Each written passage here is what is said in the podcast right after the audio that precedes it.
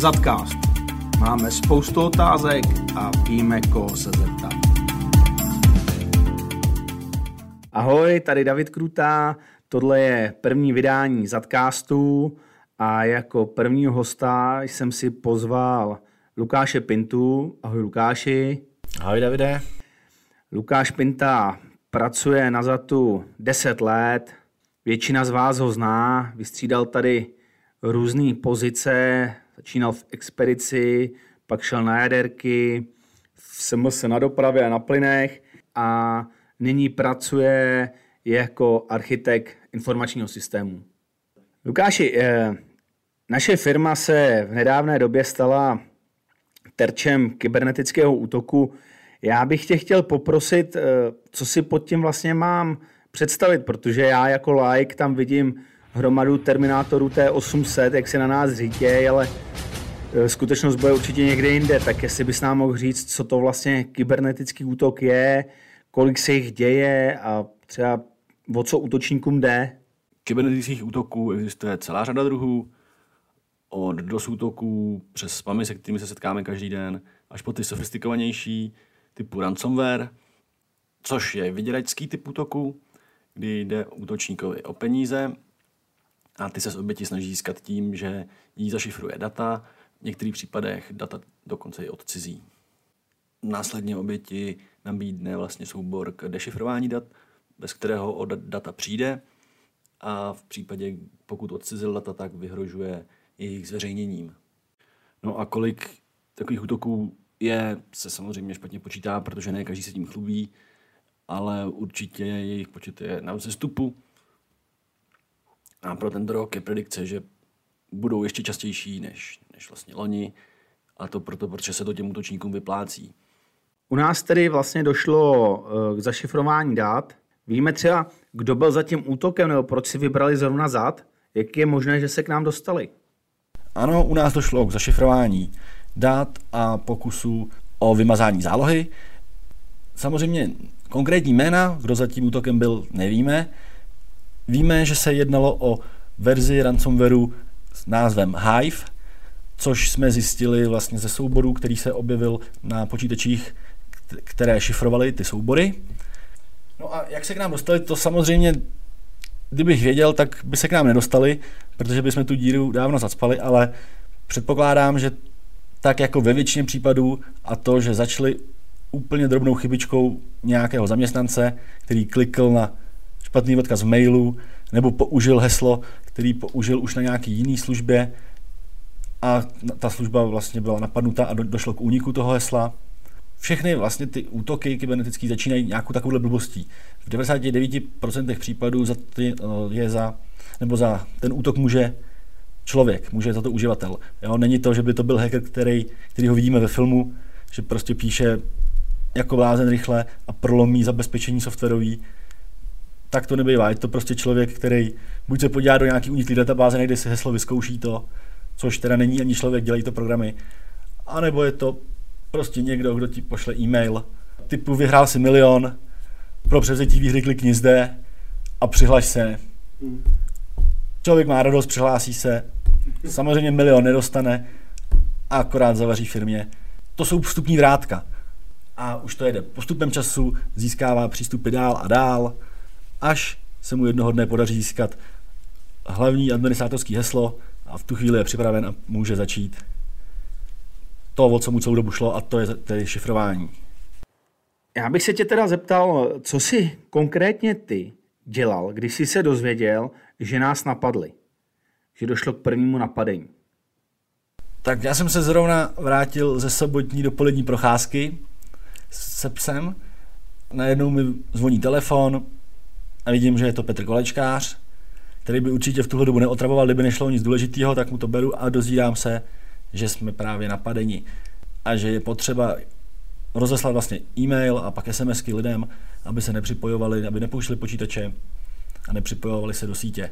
Jasně, takže takhle si zareagoval, vlastně musel se ukončit veškerá práce, kdo měl náhodou zaplý počítač o víkendu, tak všechno vypnout, že jo, určitě. Vím, že jste založili nějaký tým a museli jste rychle jednat, tak bych tě poprosil, jestli bys nám k tomu něco víc řekl. Vlastně i hned po té, co se podařilo odeslat e-mail, sms což taky nebylo jen tak, protože když se nemůžeš přihlásit do naší sítě, tak sežeň seznam všech zaměstnanců a jejich kontakty. Ale nakonec se to podařilo, tak i hned vlastně vznikl krizový tým, který od začátku řešil celý bezpečnostní incident. Členové toho týmu byli paní Česáková, pan Tichý, Bára Česáková, Jaroslav Jančík, Petr Kolečkář, Pavel Kulík, Zdeněk Tupý a já. A v úzké spolupráci s outsourcingovou firmou CDC, která se nám stará o IT infrastrukturu, jsme začali incident nějakým způsobem řešit. Rád bych tímto poděkoval Michalovi Kutovi a Williamovi Kulhovi, stejně tak jako Honzovi Haberovi. Pro ty tím útokem začal několika denní maraton, kdy tady byli opravdu od rána do večera a snažili se, snažili se snížit dopady útoku na minimum. My jsme mohli zaznamenat, že nějaký ten čas IFS nešlo a pracovalo se tady na obnově dat, protože jsme museli dohánět, nebo já osobně třeba týden práci zpět, nevím, jak to bylo u ostatních kolegů, tak eh, jestli bys nám řekl něco k tomu, jak se podařilo obnovit data. Co se obnovy dat týče, je třeba rozlišit, jestli byla data uložena na příbramských serverech, kde nám zafungovalo disaster recovery a byla téměř všechna data obnovená už vlastně v úterý odpoledne. Ve středu už šlo i FS, ale data vlastně byla obnovená k, ke stavu z čtvrtka předchozího týdne. Takže lidi přišli opravdu asi o čtyři dny práce. Horší situace byla s daty uloženými na plzeňských serverech, kde se útočníkovi podařilo poškodit naše zálohy. Tady bylo potřeba stanovit si posloupnost obnovy jednotlivých serverů, jednotlivých databází podle vlastně priority, aby byl dopad na lidi co nejmenší. K obnově byla využita částečně ta šifrovaná data, kde jsme využili toho, že nebyla šifrovaná celá, ale pouze vždy vlastně začátek souboru, části a pak konec. A také jsme odeslali plásky zálohovací do Německa, kde se podařilo taky některé obnovit. Celkovou škodu ještě vyčíslenou nemáme, ale podle mě bude ve statisících.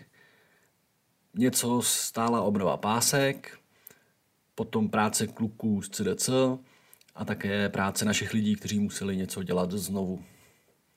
Jasně, ale jsou to vlastně náklady, když to řeknu blbě, tak na naše lidi určitě se neplatilo nic hackerům. Přesně tak, neplatili jsme vyděračům nic, ani jsme se s nimi nepřišli vůbec do kontaktu. Říkáš, že my jsme s vyděračema do kontaktu nepřišli. Mně se naskytuje otázka, jestli mohlo dojít k úniku i osobních dat zaměstnanců, jo? ať už ze systému našeho nebo z počítače jednotlivce třeba.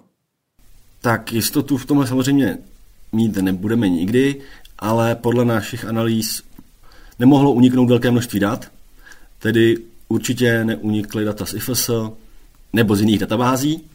Pokud měl někdo nějaká osobní data uložena na počítači, který šifroval, který právě byl použit k tomu útoku, tam si samozřejmě nemůžeme být jistí, protože to by se jednalo o přenos megabajtů, což nejde zpětně takhle zjistit.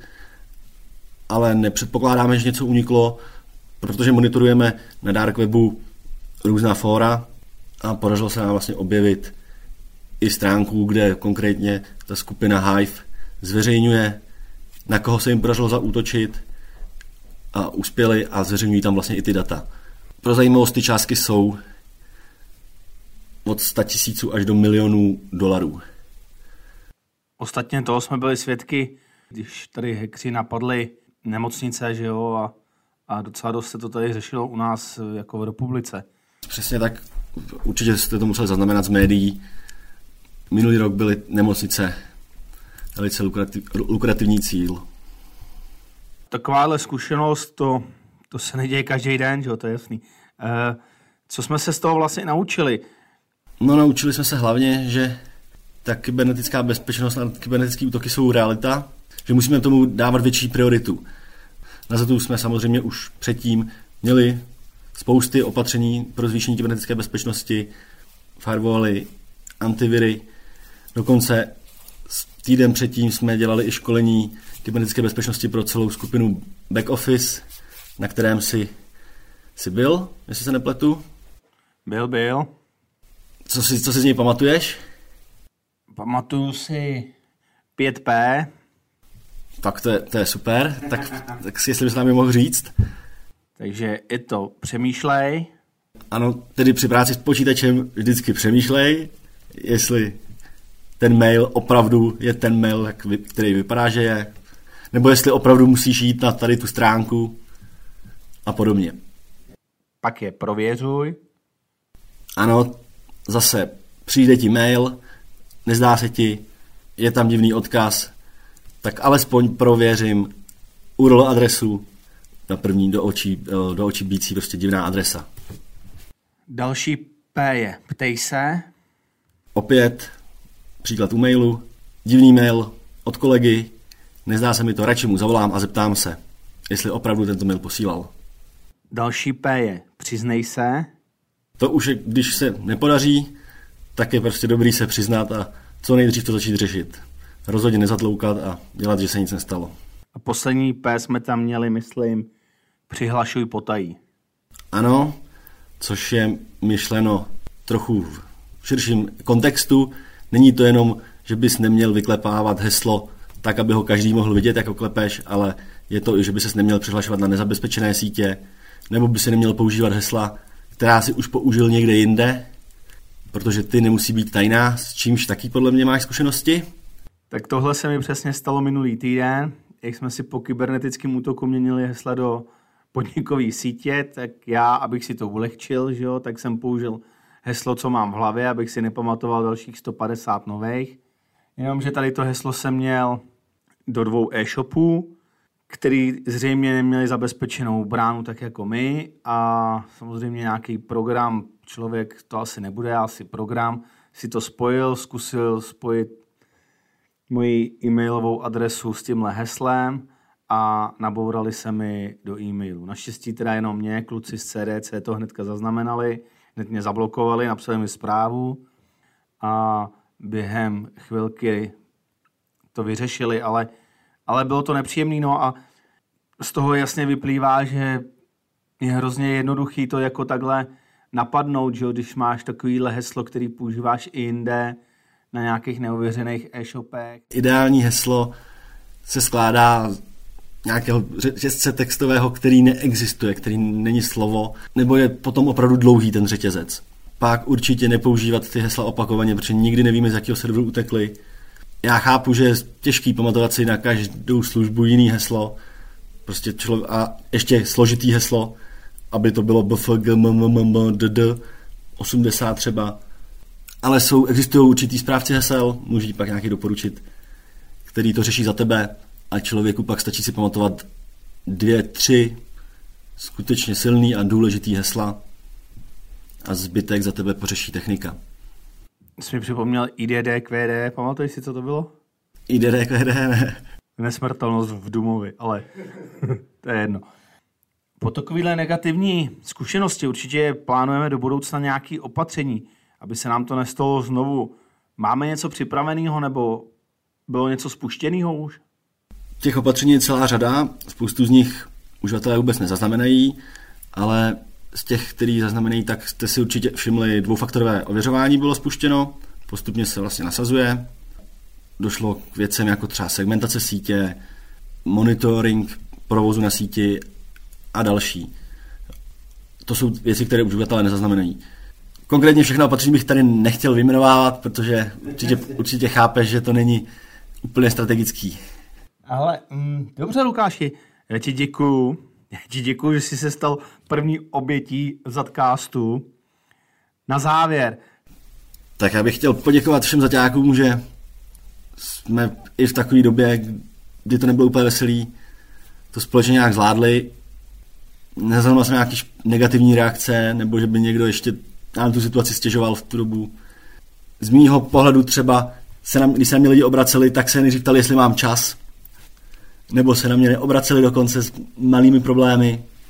A pak bych taky chtěl nějaký požádat, aby na to opravdu, na tu kybernetickou bezpečnost dbali, aby na to mysleli, nepoužívali ty špatné hesla aby se prostě drželi našich 5P, se kterými je v nejbližších dnech či měsících seznámíme na školení kybernetické bezpečnosti, což je další, jedno z dalších opatření.